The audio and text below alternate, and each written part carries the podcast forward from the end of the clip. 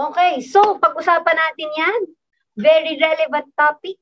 Okay, ngayong hapon na ito, na may kinalaman din sa sinishare ni Kuya Danilo. Okay?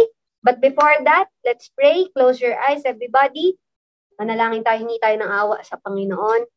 Lord, maraming maraming pong salamat sa time na ito na nagsama-sama na naman kami um, to acknowledge you, Lord God, in our lives, to tell you, Lord, that we love you, we honor you, and we want to tell you, God, that you are the first in our lives, Lord. Kung meron kaming mamahalin, Lord, sa buhay po namin, walang iba kundi ikaw.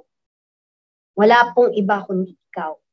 And Lord, hayaan mo na itong area na to, itong department na to, finances, kaperahan, yes, very relevant yan pag-usapan ngayon. Yes, kung meron kang foundation sa area na to at dapat yan matutunan mo ngayong kabataan mo, ngayong young professional ka, ngayon na single ka, eh dapat mong matutunan ngayon. Lord, bless mo po kami. Guide niyo po kami. Salamat po. In Jesus' name, everybody say, Amen and Amen. Yay! Thank you, Lord. Thank you, God. Okay. So, pag-usapan natin. Okay, itong, itong sinasabi kong topic sa inyo. Alright? Let's talk about, dan, dan, dan, labas natin sa PowerPoint. Oh, my pleasure, ang pera bow. Okay? Oh my gosh, pleasure natin yan. Okay, ang pleasure natin ay what? Pera. Okay? Tingnan natin. Oh my gosh, talaga pag-uusapan natin ng pera. Opo. Kailan natin pag-uusapan yan? pagka nagtatrabaho na kayo, pagka kumikita na kayo, kapag ka married na kayo, kapag ka may anak na kayo, doon ba natin siya pag-uusapan? Hindi. Ngayon na single ka, ngayon na estudyante ka, ngayon na nagtatrabaho ka at pinibuild mo ang mga pangarap mo, ngayon natin pag-usapan ang kaperahan. Are you excited? Are you excited? Okay. Amen. All right, let's start pleasure kasi is something or someone that causes feeling of happiness, enjoyment, or satisfaction. So pag sinabi mong pleasure, synonymous siya o kapareho siya ng salitang delight or desires. Okay? So pag sinabi mong pleasure, meron kang desire, meron kang meron kang kind of happiness sa isang bagay, isang tao, isang pangyayari na mapapasabi ka, I find my satisfaction in this. You may pleasure. Okay? So, ito yung bagay na nagpapasaya sa'yo. Delightful ka dyan. Happy. And feels like you are fulfilled. Dun sa bagay na yon, tao na yun, o karanasan na yun, pleasure. At kung meron kang pipiliin, yung bagay o tao o sitwasyon na magpapasaya sa'yo. Definitely, yun yung gusto mo. May desire ka doon, mahal mo yun. Are you getting me? Are you getting this? Okay? So yun ang ibig sabihin ng pleasure. Now, God made this world with great wisdom and purpose. Kinreate ni Lord ang mundo with great wisdom and with great purpose. And He created a world that is stuffed to overflowing with pleasures of every kind. Okay? Kaliwat kanan. Kaliwat kanan, may pleasure. Okay?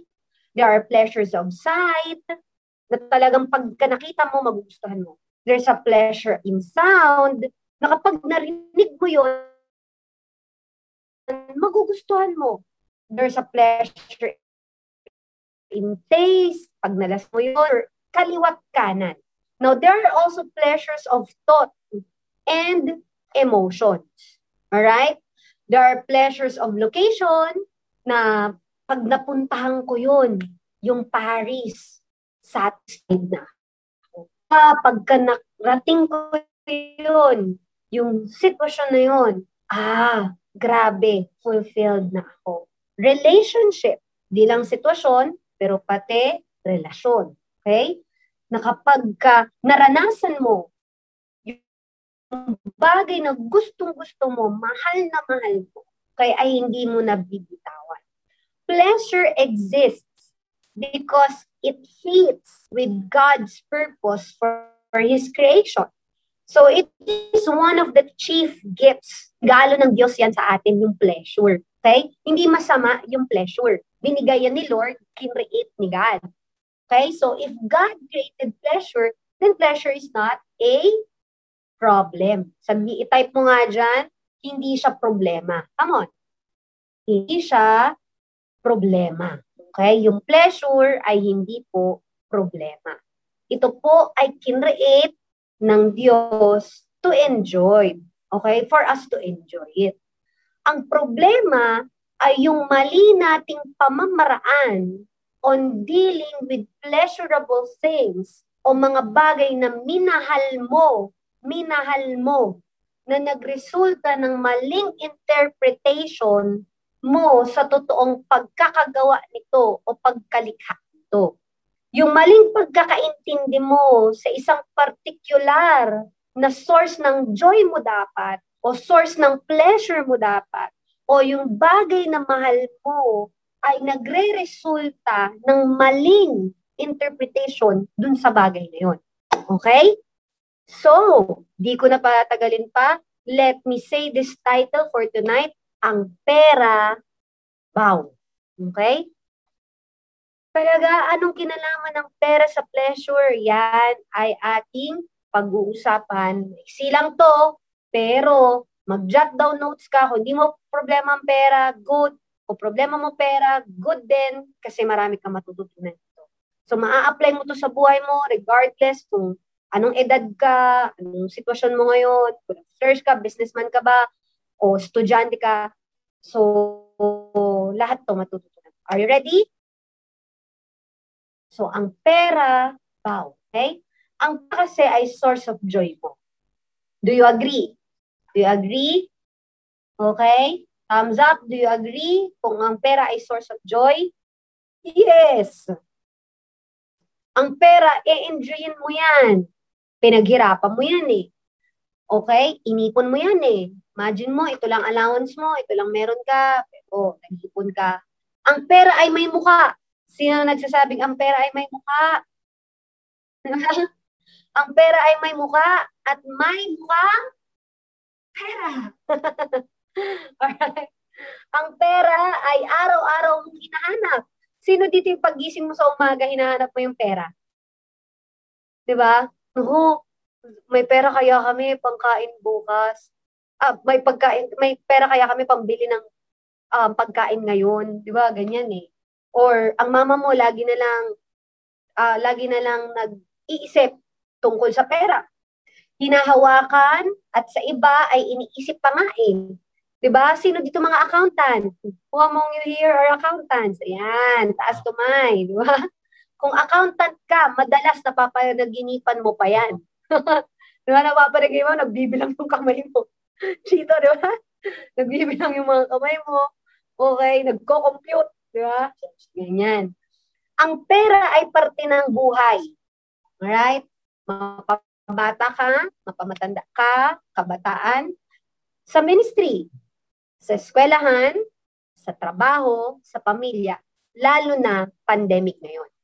Malaki ang pakinabang ng pera at malaki din ang pangangailangan ng tao patungkol dito.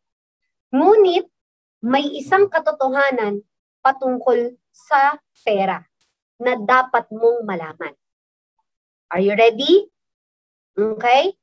May isang katotohanan patungkol sa pera na dapat mong malaman as early as now. Okay? Ang pera, ready na?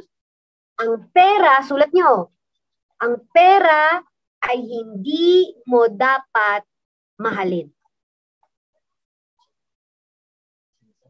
Ang pera ay hindi mo dapat mahalin.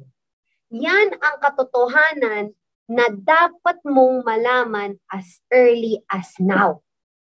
Bakit? For the love of money is the root of all evil. For the love of money is the root of all evil. 1 Timothy 6 verse 10. Can you read it out loud, Ate Judy Ann?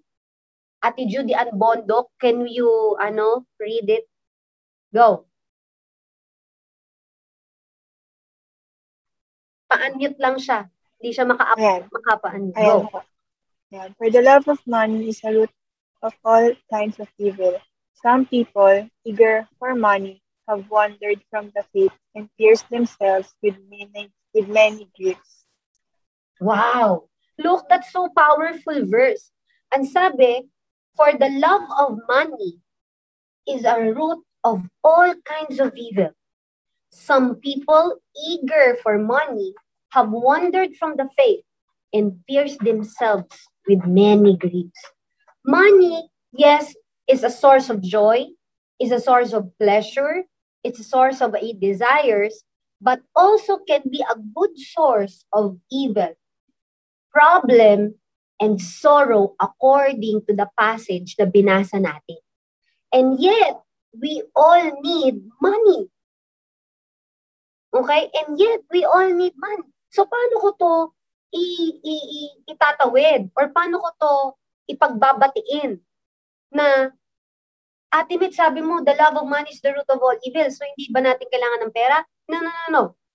Is money the root of all evil? Of course not. But the love of money is the root of all evil. Hindi masama yung pera.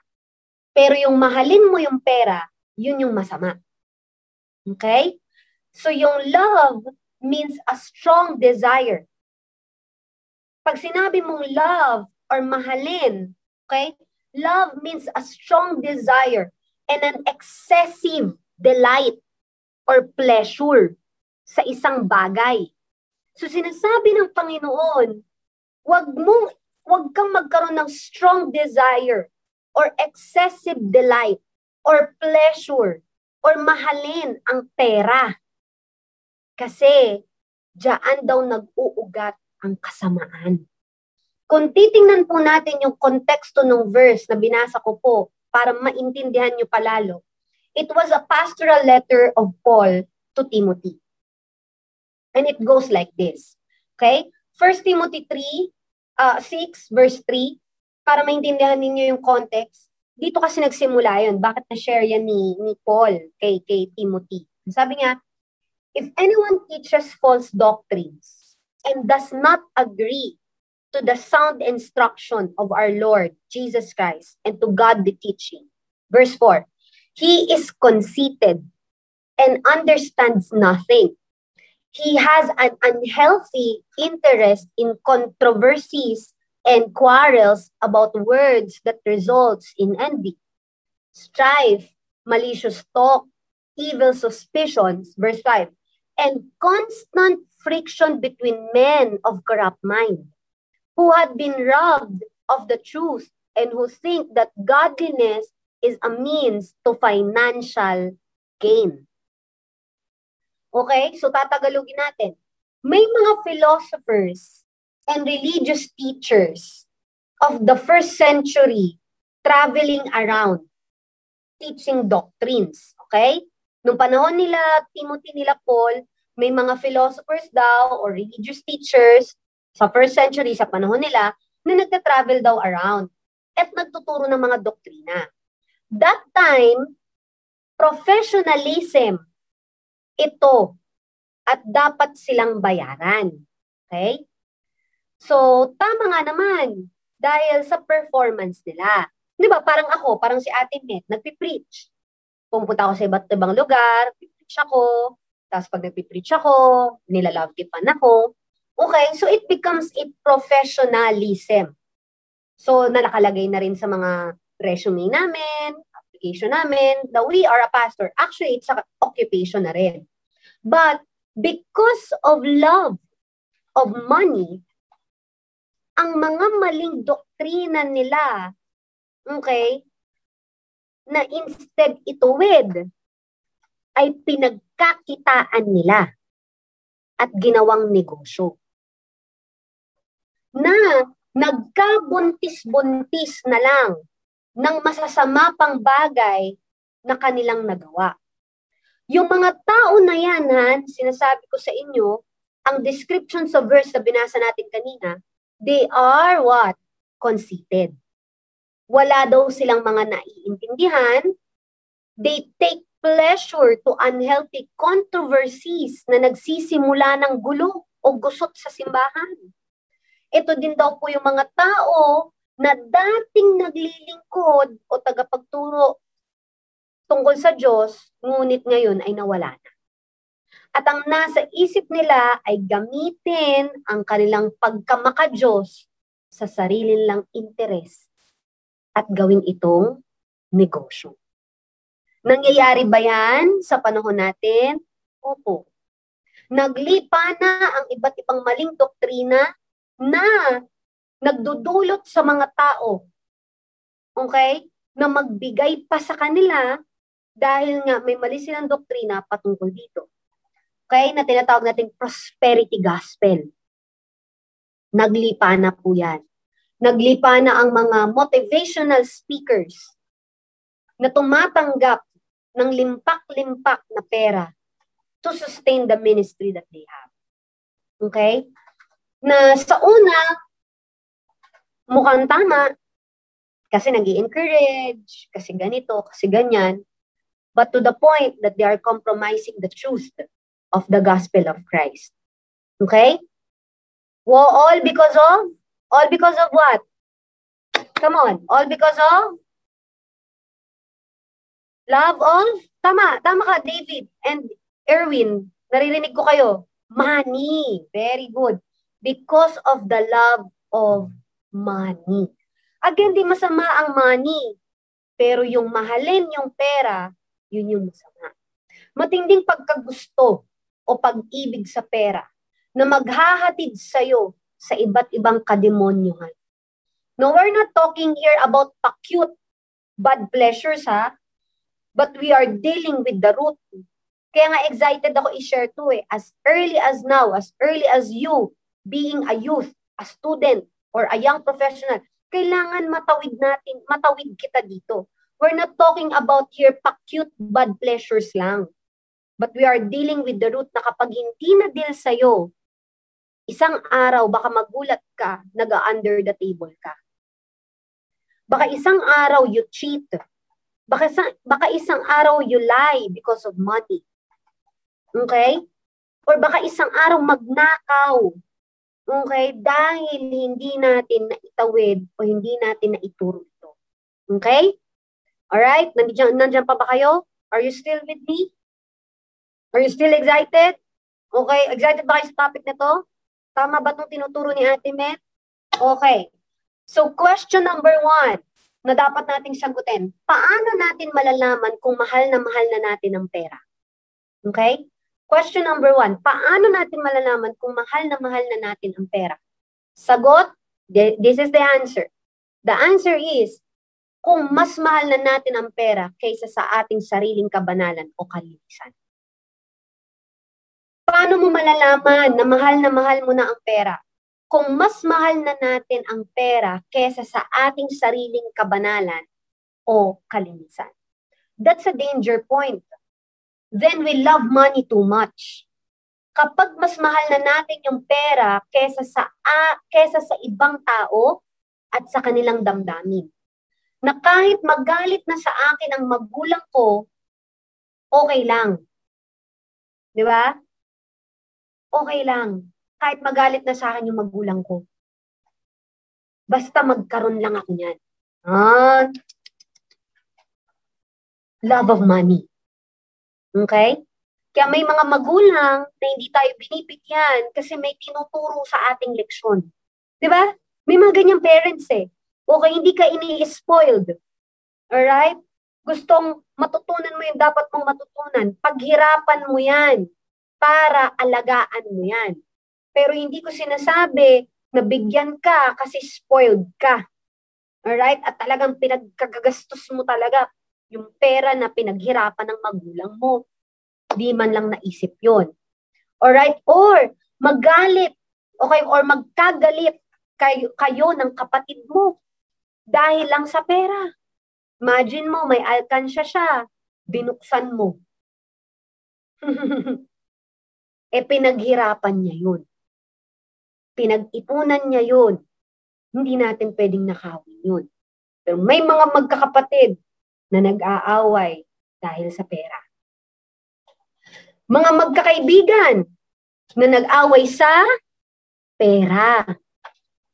Dahil lang sa halagang, okay, isang libo. Uy, ang bagan tayo. Alright? Or, uy, utang naman ako sa'yo, babayaran ko. Okay, pero yung pinang yung utang na yon, pinanglasada niya lang. Pinang-shopping niya lang. Okay, tapos nung naniningil ka na, siya pagalit. Ay, sorry ha, sinisingil kita. Sorry naman. Sorry. Di ba? Mga, mag, mga magkakaibigan na nag-away dahil sa pera. Basta akin ang pera, di baling mawala na yung mga tao sa paligid ko, okay lang pinaghirapan ko naman to. Naku po, di ba? Napakaano niyan. Um, love of money is the root of all evil. May mga magulang na nagkagalit, nagkahiwalay dahil sa pera, negosyo, kung ano-ano pa. Okay? Na hindi na nila naisip ang isa't isa na o nga, may anak nga pala to. O nga pala, may pamilya pala tayo. Alright? Gawin at bilhin ang lahat ng gusto ko at gawin lahat dahil may pera ako. At pera ko naman to. Pinaghirapan ko naman to. Gusto kong matikman yung katas nito. So, anong ginawa? Nag-gimmick, nag-bar hopping, bumili sa Lazada, okay, add to cart ng add to cart sa Shopee, new shoes, new gadgets, new stuff. In the end, wala nang natira sa kanya. Dangerous po yan. Hello?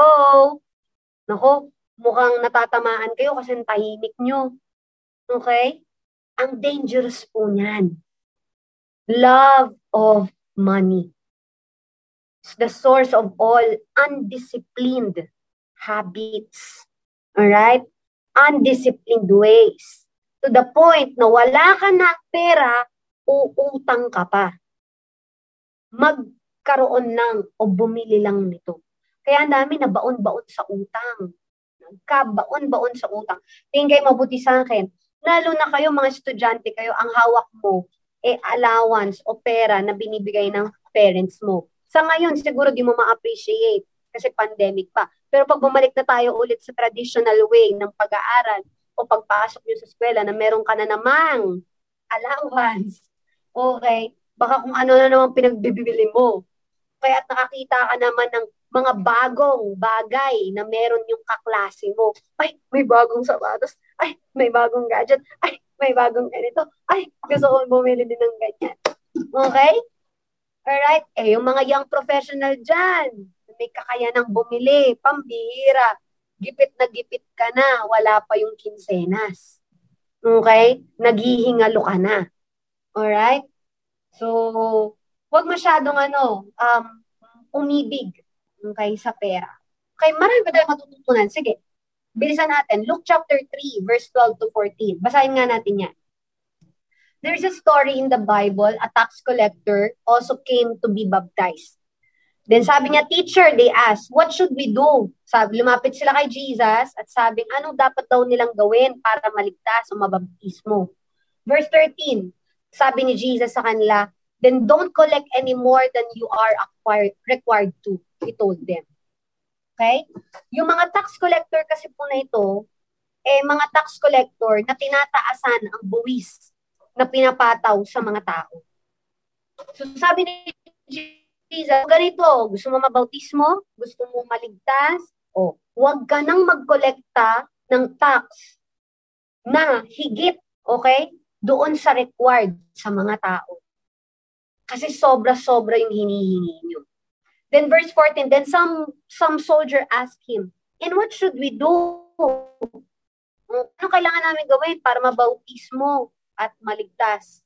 Then sabi ni Jesus, he replied, Don't extort money and don't accuse people falsely. Be content with your pay.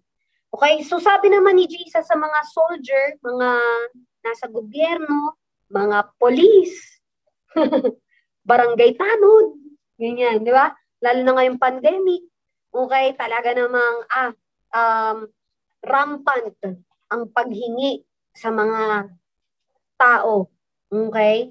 Then sabi nila, wag kayong, sabi ni Jesus sa kanila, o wag kayong mag-invento ng mga kaso laban sa mga tao para persahin silang maglagay, para lumaki-laki yung kita nyo. 'Di ba? Even si Jesus pala no, involved sa government, involved sa mga polisiya. Hindi pala si Jesus ano, ignorante sa nangyayari sa bansa. So, nung panahon niya, alam ni Jesus na ito yung nangyayari.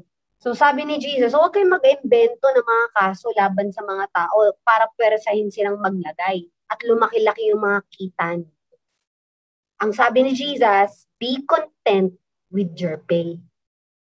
Maging kontento kayo sa natatanggap niyo. Pag-usapan natin yun. ba? Ngayon yung iba halimbawa nasa may, medyo low paying jobs. 'Di ba isang araw magtatrabaho din naman kayo. Eh. 'Di ba? Ngayon nag-aaral kayo for what? Para mag-aral lang? Di. Nag-aaral kayo for what? To graduate. Kasi isang araw magtatrabaho kayo. At isang araw makakamtan niyo yung mga pangarap ninyo gusto nyong marating. Okay, so pag-usapan natin, medyo kausapin ko yung ating mga young professional. Di ba medyo may mga tao na nasa low paying jobs. Tapos ang verse na to makita nila at sabihin natin na be content with pay. So ayaw na nilang gumawa ng sideline, ayaw na nilang gumawa ng iba pang mga businesses. Uh, mali na yung application mo, mali yung interpretation mo. Ang point ni Jesus dito is that you don't create a bigger income unnecessary at the expense of your godliness. But if you can create more income without hurting your morality, then that is that is productivity. Okay? So, yan yung sinasabi ni Lord. So, hindi hindi yan pinipigilan ng Lord eh, na mag-extend ka pa ng, ng, ng scope of business mo para kumita ka. Alright? Lalo na ngayong pandemic. Pwede tayong gumawa ng iba't ibang mga bagay para kumita at matulungan yung magulang natin. Matulungan yung mga kapatid natin na nagsasakripisyo para sa atin. O matulungan yung ating church o ating ministry. So, hindi pinipigilan ni Lord John. Pero ang sinasabi niya is huwag ka daw mag-create ng bigger income. Pero, na-damage mo naman yung sarili mong kalinisan. O na-damage mo yung kabanalan mo. So, make money, but not at the expense of godliness. Marami naman akala nila pag banal, okay, ito, tingin mabuti sa akin. Marami naman akala nila pag banal, dapat mahirap. Ah, napaka-spiritual naman ng taong to kasi ang hirap niya. Ah, nagsasuffer siya. Ang godly naman niya. Kasi kapag mayaman, siguro masama. Okay? May ganyan tayong stigma eh. O mar- markings sa mga mayayaman. Mahirap maging banal kung wala kang makain, tama? Tapos madali, 'di ba? Madali ba maging banal kung may sakit at wala kang pambili ng gamot? Marami ang nagnakaw at pumatay dahil sa kawalan ng pera. So hindi ibig sabihin na mahirap ka, eh banal ka. At hindi rin ibig sabihin na mayaman ka, eh masama ka. Are you getting this? Are you getting this? Okay? So you don't equate poverty with spirituality. And you don't equate wealth with greed. Dahil kahit sa Bible, maraming wealthy but godly people. Okay? So make a lot of money if you like. But do not love it more than your godliness. So yun ang yung point ni Ate Met. Make a lot of money if you like but do not love it more than your godliness. Okay? So that's the question we answer today. Number two question. Kailan ba natin sobrang mahal yung pera? So una, malalaman mo kung gaano mo kamahal yung pera kapag napagpapalit mo na yung godliness mo, napagpapalit mo na yung morality mo. O ito namang pangalawang question, kailan ba natin sobrang mahal yung pera? Kailan? When?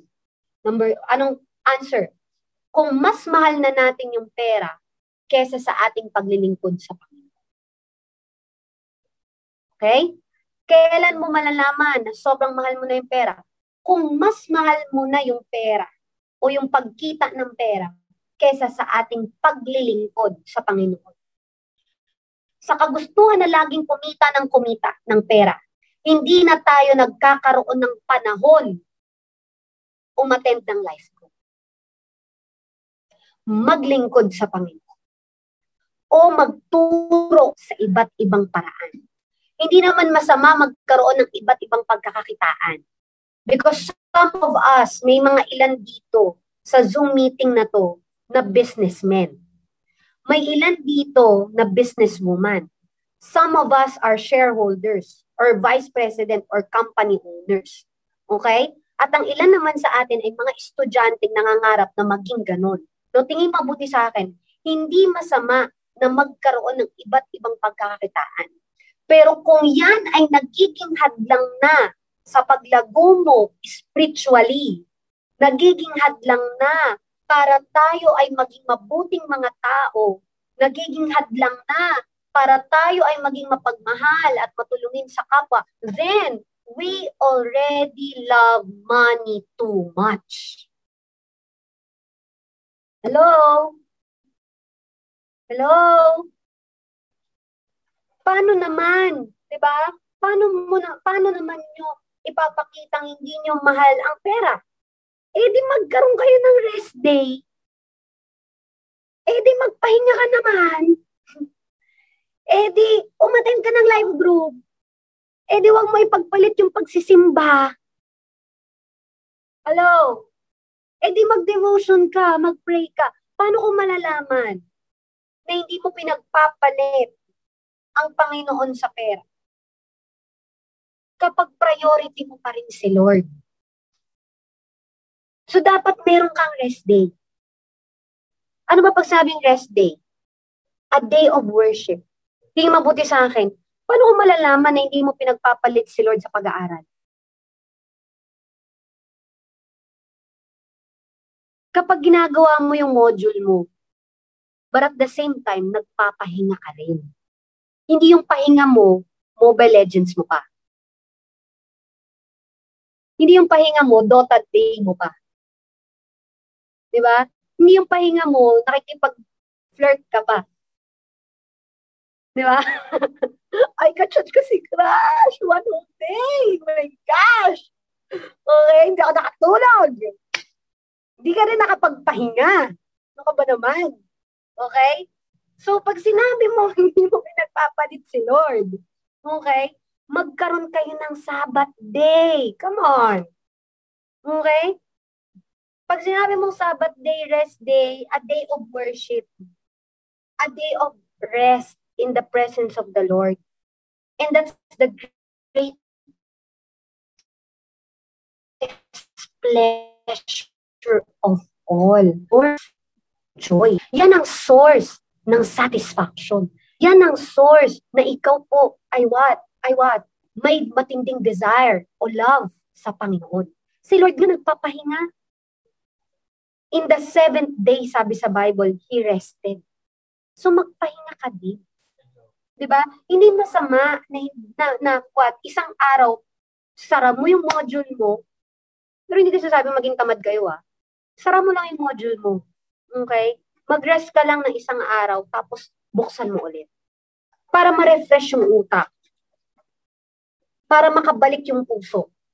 'Di ba? Hindi masama na ibaba mo yung laptop mo, i-shutdown mo yung laptop mo, tapos nun, tumingin ka sa langit, ramdamin mo yung hangin, maglakad-lakad ka, di ba, kung pwede ka lumabas, okay, pero mag-face mask ka, mag-face shield ka, please lang, okay, tapos nun, dalin mo Bible mo, dalin mo notebook mo, dalin mo yung ballpen mo, mag-devotion ka. And get your source of strength to the Lord. Six days, you should, but on the seventh day, you will rest. Di ba? Amen. Amen. Kaya yung iba sa inyo, sa sobrang pagod, pati magulang nyo, sinasagot nyo. Sa sobrang frustrated, di ba? Pati nasasagot nyo yung, naaaway mo yung kapatid mo. Okay, nababatukan mo. Di ba? Sa sobrang stress mo. Sa sobrang disappointed mo. Eh, pahinga ka kasi. Right? Eh, paano kung linggo lang yung pagkakataon mong kumita, Ate Met? Yun lang talaga yung chance ko, kumita. Eh, sabi mo Sunday mag-church. Paano yun? So, hindi na ba ako godly? Mahal, hindi ko na ba mahal si Lord? Hindi, mahal mo pa rin si Lord. Ang point ko, hindi naman legalistic si God. Pwede ka naman mag-worship ng Wednesday, pwede ka mag-worship ng Thursday. Basta ang point ko, dapat may isang araw ka na nagre-rest ka at inaalat mo pa Alright? Okay? Yung iba, rest talaga. Rest kay Lord yung ginagawa eh. 'di ba? Gigimik, gagala, gagawin lahat ng pleasures nila sa buhay. Eh may pera ka naman eh, eh di gawin mo, chill out and rest. Hindi yun yung maling, yan ang maling pahinga. Hindi po ganyan ang tamang pag-spend ng rest day mo. Okay? Pag rest day, it is given by God to have fellowship with your co-believers, mag-catch up ka sa pamilya mo, read the Bible, and you pray. Lalo na pag isang araw ikaw ay maging what? ikaw ay maging uh, mabisi sa trabaho, mabisi sa kung ano-anong mga bagay, eh dapat meron kang rest day. Okay? So you're not created to work and work till you die. You are created to worship God through your finances and to everything that you have. Amen? Palakpakan natin si God. Alright? So what's my point? What's my point? Hindi legalistic si Lord. Ang mahalaga, hindi natin siya sinasacrifice. We can be creative in finding times for our worship kasi meron talagang trabaho na natataon sa linggo. May mga shifting talaga na natataon sa linggo. Okay? But Sunday is the ideal and a set time in a day where you go to church, to your life group, para mag-rest. Tingin kayo mabuti sa akin. Pag life group, life group. Pag church day, church day. Hindi yan option, hindi yan yung, um, attend ba ako o hindi ako attend? Uh, busy ako eh. Eh, maraming ginagawa eh. Hindi, hindi, hindi. Pag life group, life group. Pag Sunday church, Sunday church. A-attend ako. Mas mahal ko si Lord kesa sa pera. Mas mahal ko si Lord kesa sa pag-aaral. Mas mahal ko si Lord kesa sa barkada mas mahal ko si Lord kesa sa game na yan. Mas mahal ko si Lord kesa sa crush ko. Okay? Mas mahal ko si Lord. Alright? So make wealth, but don't love it more than you love God. Study hard, but don't love it more than you love God. Make friends, but don't love them more than you love God. Amen? 1 Timothy 6, verse 6. But godliness with contentment is great gain. Wow! Thank you, Lord. Dapat alam din natin mga future young professionals and young professionals kung kailan yung word na tama. Okay? Kung kumikita ka naman, o kumikita naman tayo sa ibang araw, eh may mga araw talagang ipapahinga mo na lang din kahit pwede kang kumita. Kasi sabi nga ni Lord, man does not live by bread alone. Bread is important, kinakain yan. But it is not all important nor above all. Si Lord pa rin ang main goal, ang main priority. Ang maging banal ka at makadiyos ka na may pagiging kontento ay ang totoong buhay at ito ay may kapakinabangan. Dahil wala naman tao o wala naman tayong dinala, sorry, dahil wala naman tayong dinala sa mundong ito. Okay? Lahat po tayo ay ipinanganak sa mundo ng walang walang dinala. Okay? Lahat po tayo ay nandito sa mundo ng hubot-hubad at babalik din hubot-hubad. Amen? Amen? Nung ipinanganak ba tayo or nung ipinanganak kayo, wala naman talaga kayong dala. Tama? Parang di kayo nag-agree. Okay? Diba? Nung pinanganak kayo, wala naman talaga kayong dala. Sino dito nung pinanganak ka, lumabas ka sa tiyan ng nanay mo, may bling-bling ka na? wala naman. Okay? May kwintas ka na ba noon? Wala, di ba? Okay, humutubad ka noon. At kapag namatay tayo, wala rin tayong madadala. Kaya huwag masyadong sumandal. Huwag masyadong sumandal sa pera. Huwag masyadong sumandal sa mundo. Okay? Tuloy natin yung verse. Sinabi ni Paul kay Timothy, verse 7, For we brought nothing into the world, and we can take nothing out of it. Verse 8, But if we have food and clothing, we will be content with that. Okay? He will be content with that. Maging kontento ka daw sa kung ano ang meron ka. Sa mga pyramid sa Egypt, may mga burial grounds to. Nakakita na kayo ng pyramid sa Egypt? Kahit sa picture lang. Di ba? Yung pyramids. Yung mga piramide, hindi yun piramide lang. Yan po ay mga burial grounds. Mga libingan ng mga ng mga Egyptians. Ano ang mga tinitingnan ng mga turista doon pag dumadalaw sila roon? Alam niyo ba kung ano? Tanong niyo sa akin, ano? Chat niyo naman. Chat niyo, ano? Okay? Dinadalaw yung mga libingan. Okay? Ano daw ang mga tinitignan ng mga turista doon? Alahas. Mga mamahaling bato. Ginto. Mga hiyas na itinabi sa kanilang mga hukay sa kadahilan ng kanila daw ito at madadala daw nila ito. Okay? Mga planggana, nilagay din nila ron. Mga batsa, nilagay din nila doon. At kung ano-anong mga jars na natagpuan sa mga lupa, agnas ka na, pero hindi mo pa rin sila nadala. Yan yung katotohanan, mga kapatid.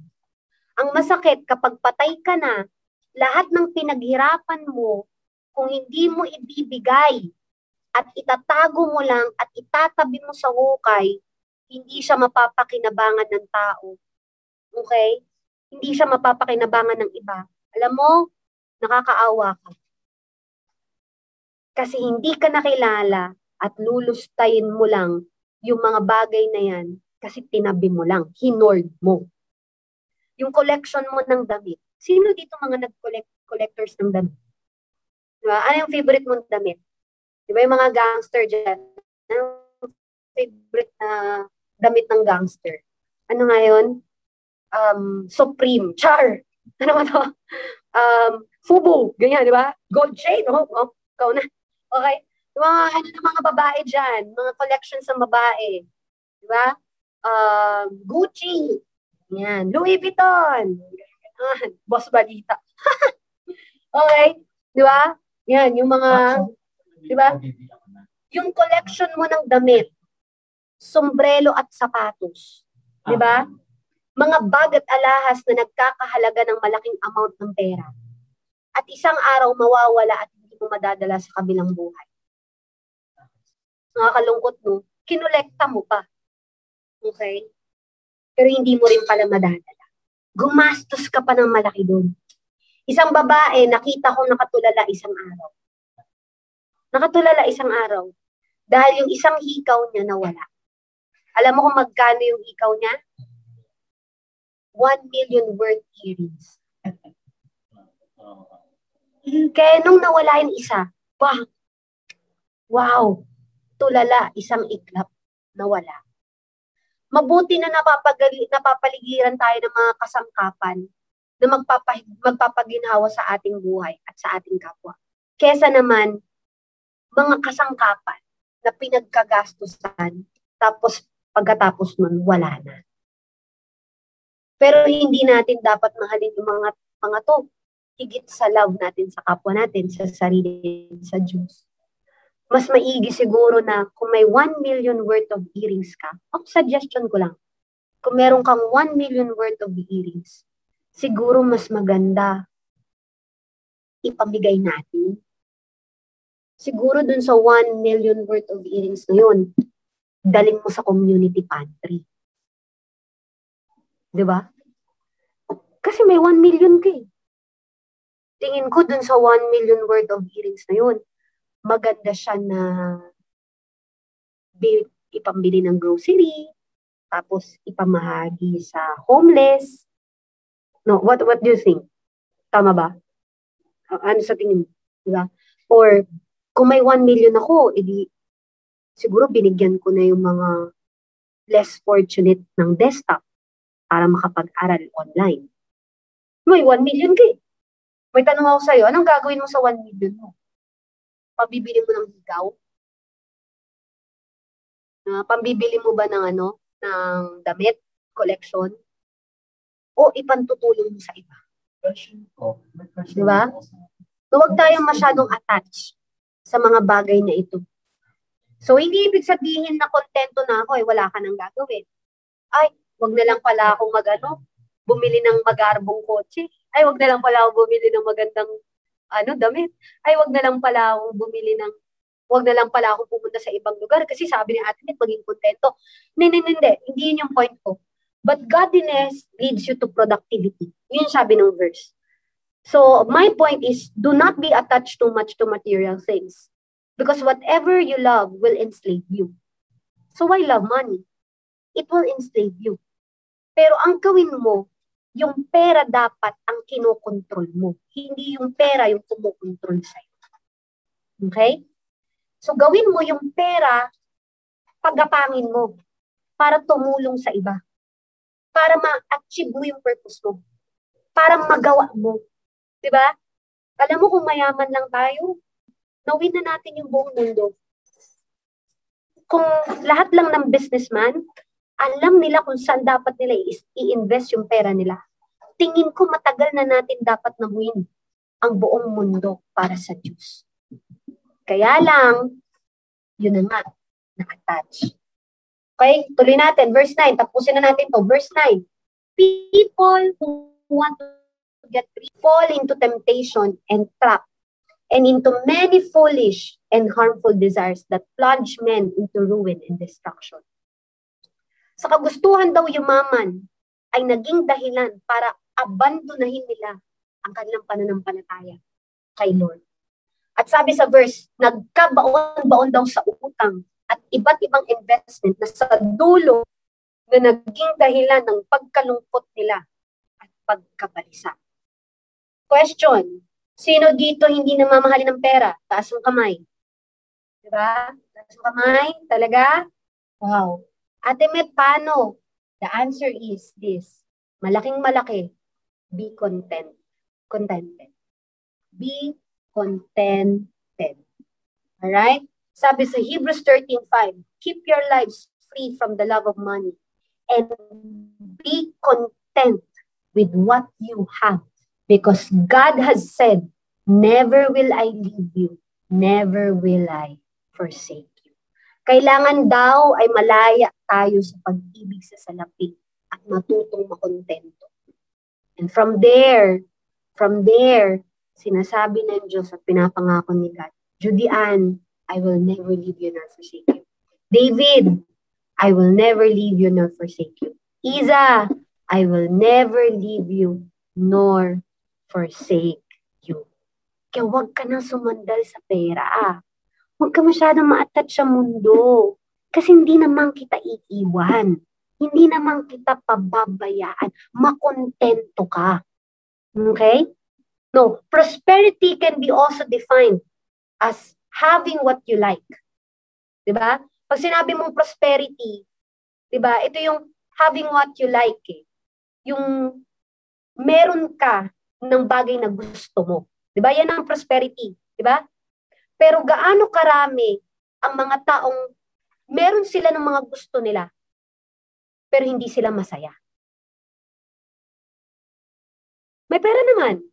May kotse, magarbo. May bahay. Kilala naman. Pero ba't di sila masaya? Meron sila ng mga bagay na gusto nila, pero di sila masaya. So there's another way to be prosperous, mga kapatid. It's liking what you have yung gustuhin mo, yung meron ka. Okay, sige, matatapos na ako. Example, dalawang klase ng tao. Okay, listen very carefully. May dalawang klase ng tao. Meron kumakain ng banana cue, yung isa. Meron kumakain ng banana cue, tapos nagkukuyakoy. Alam mo yung nagkukuyakoy? Yung nag enjoy lang, tapos gumagano lang yung paa. Di ba? Kumakain siya ng banana cue, tapos nag enjoy Nagkukuyakoy sa ibabaw ng balde. feeling rich. Di ba? Wala siya swimming pool eh. So, nasa balde siya. Doon siya nag-swimming. Tapos may hawak siyang banana cue, kinakain niya. Alright? Tapos masaya siya, nakangiti siya. Ganyan. Then there's another person, yung pangalawa. Yung isa naman, nasa five-star restaurant. Okay? Nasa five-star restaurant. Ganda. Ganda ng lugar. Tapos grabe yung mga pagkain. Pero walang gana. Tapos hindi makakain. May tanong ako sa'yo. Sino yung prosperous sa kanilang dalawa? Sino prosperous sa kanilang dalawa? Yung nasa five restaurant, tapos hindi masayang kumakain, walang gana, or yung may barbecue or may banana queue. Tapos nagkukuya ako sa balde. Sino yung prosperous sa kanilang dalawa? See? Prosperity is not always measured by what you have. It is more greatly measured by how much you enjoy what you have. So kung blessed ka na sobrang dami ng material things and money, double blessing yun. Pero kung barong-barong lang ang tinitirahan nyo, na doon ka nakatira, bless ka pa rin. Bless ka pa din. It's liking what you have.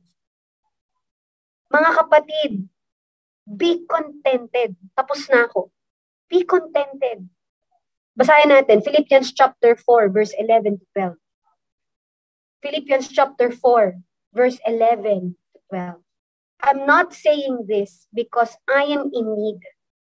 For I have learned, sabi ni Paul, for I have learned to be content, whatever the circumstances. I know what it is to be in need.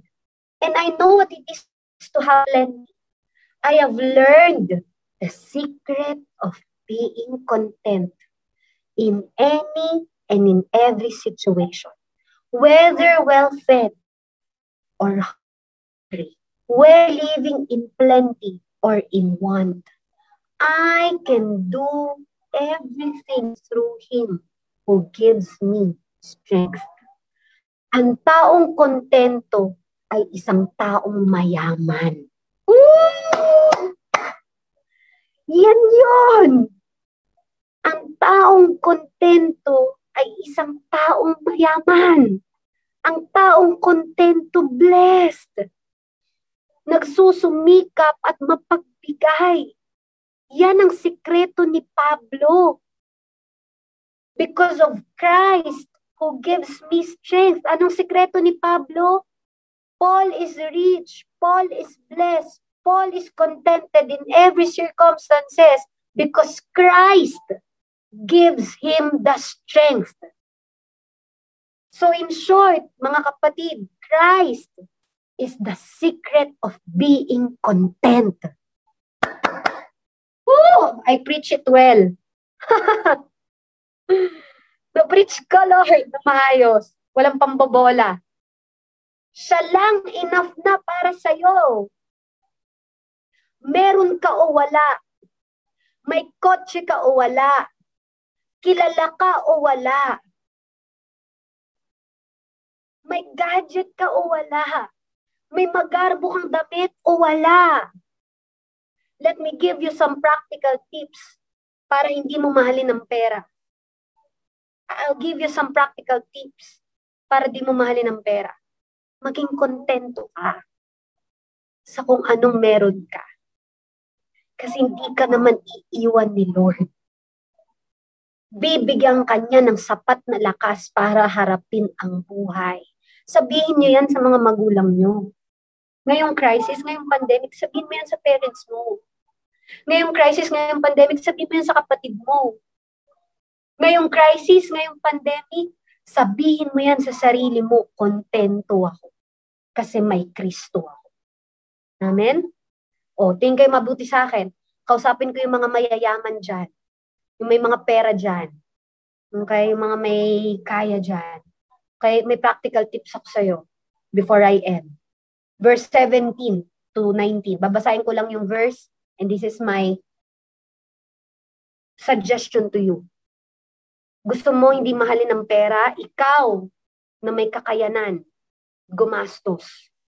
Verse 17, sabi ni Pablo kay Timothy, ganito daw niya i-command Command those who are rich in this present world not to be arrogant nor to put their hope in wealth. Huwag mo daw ilagay ang iyong kapayapaan o pag-asa sa pera, which is so uncertain. But to put their hope in God. Pero kung bibigyan mo daw o lalagyan mo daw ng pag-asa ang sarili mo sa Panginoon, who richly provides us with everything for our enjoyment. Command them to do good, to be rich in good deeds, and to be generous and willing to share.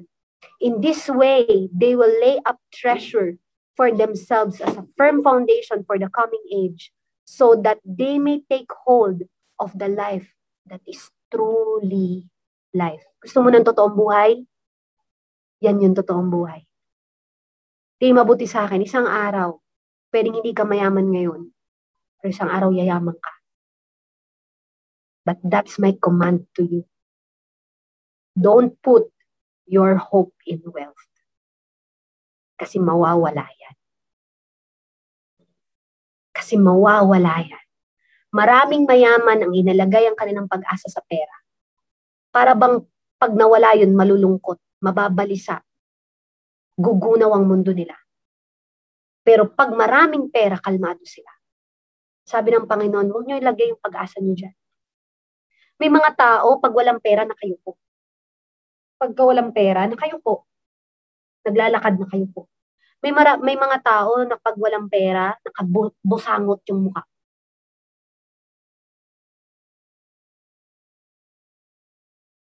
Ganyan, ganyan. No? Di ba ang pangit?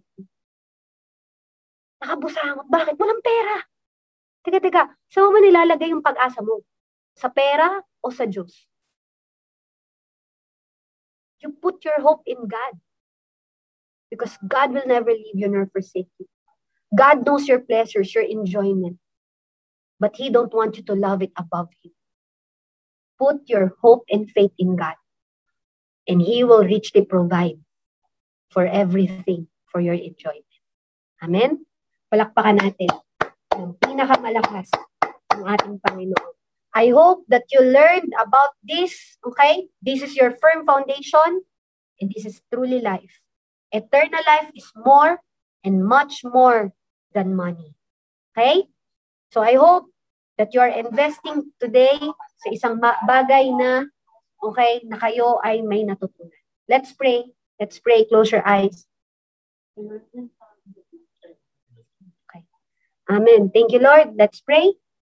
Manalangin tayo. Thank you, Lord.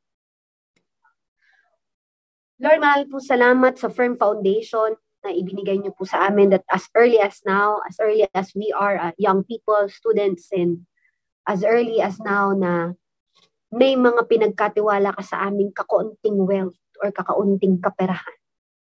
Tulungan mo kaming wag magyabang. Pangalawa, tulungan mo kami, Panginoon, na wag sumandal dito. Pangatlo, tulungan mo kami, Panginoon, na huwag mahalin. Bagkos, Panginoon, una, tulungan mo kaming maging, maging steward. Maging disiplinado. Na huwag namin itong gastusin o ilustay sa mga bagay na wala namang kapakinabangan. Ngunit Lord, tulungan mo kami na itong mga bagay na pinagkatiwala mo at pagkakatiwala mo pa sa amin ay ilagay namin sa mga bagay, sa mga tao na magdudulot sa kanila ng magandang buhay. Lord, we really want to be people who is not attached with this world, who is not attached about money. That our lives never revolve about money. Money is there. Money is uncertain. Money can be there and then gone. But our lives, Lord, are established in the one true God that is eternal. Nandito ngayon, bukas, at magpakailanman. Yun na ikaw, Panginoon. And as you promise us, you will never leave us nor forsake us. And at the same time, gusto mo kami mag-prosper. The same time, you want us to flourish. You want us to be a blessing. You want us to be generous. Panginoon, ngayon pong crisis, ngayong pandemic, marami ka sa aming tinuturo patungkol po sa area na to. Gusto po namin na wala po kaming malampasan. Bilang kami mga spiritual na tao o kabataan Mga babae at lalaki kami na marunong kaming humawak ng pera at alam namin kung para lang saan ito. We're not here to love money. We are not here to be controlled by it. But we are here to use it for greater glory of Jesus Christ. To expand the kingdom of the, of the Lord. Every Filipino na nangangailangan po nito. Father, gawin mo kaming mga ambassadors. Mga ambassadors or representative mo. Na kami po yung mga tao na pinapalakas at pinapatatag mo. At may pag-asa na galing sa iyo. Hindi dahil may pera kami, hindi dahil sikat, hindi dahil may karamihan, hindi dahil laki sa yaman. Pero dahil may Diyos lang kami, na laging nandyan para sa amin, na alam ang aming pangangailangan, alam ang pangangailangan ng aming pamilya, at alam ang present need namin. Whether we are in plenty or whether we in need, alam namin paano matulog sa papag, pero alam din namin matulog sa five-star hotel. Alam namin kung paano magutom, pero alam din namin kung paano kumain But regardless kung anumang circumstances, kung humarap buhay po namin, makokontento po kami. Magpapasalamat sa kung ano ang meron kami. Hindi kami maiinggit kung ano ang meron ng iba. Bagkos, magpapasalamat pa kami, Lord. Kasi ito naging buhay namin. We will flourish. We will prosper we will be blessed because we are stewards of your wealth on earth. We are stewards of your knowledge and wisdom on earth. And we will use it for your glory, Jesus, and to expand your kingdom. Before I end, I want to prophesy some of you here. I just can sense in my spirit na may mga ilan dito Isang araw, magiging may-ari ka ng isang malaking kumpanya. Sarili mong kumpanya. Kaya ngayon pa lang tinutuwid na ng Diyos ang puso. May ilan dito, you will be an instrument of God to be used for the less fortunate. Marami kang tutulungan tao. Marami kang pag-aaraling bata. Nakakita ako ng mga estudyante na unti-unting makikilala sa kanilang eskwelahan dahil sa excellence mo, dahil sa skills mo. And you will be famous and you will be an inspiration to thousands of students. Kabataan na katulad mo rin. Pero hindi ka magiging mayabang. Hindi ka magiging mapagmataas. Pero gagamitin mo yan para mag-expand yung kingdom ni Lord. May ilan sa inyo, I can sense in my spirit, you are in need financially. You are in need financially. At ang dami sa inyo na na nalulungkot kasi nahihirapan ng parents, nahihirapan ng magulang. God wants to tell you, Nak, you put your faith on me. You put your hope on me. Not on wealth, not on anything else. I will never leave you nor forsake you. Alam ko lahat ng pangangailangan. Thank you, God. And may ilan din sa inyo na businessman na, businesswoman na, at nandun ka na. This is God's command to you. Do good. Do good. Share. Don't hoard. Same time, be a good steward of God's will. Thank you, Jesus. Thank you. Marami po salamat sa ginawa niyo po sa amin. Ang saya namin ay wala sa pera. May pera o wala, kontento kami. Ang dami o kulang ang magdedetermine ng aming future. But because we have you, Jesus Christ, we are contented. We love you, Lord. In Jesus' name. Amen.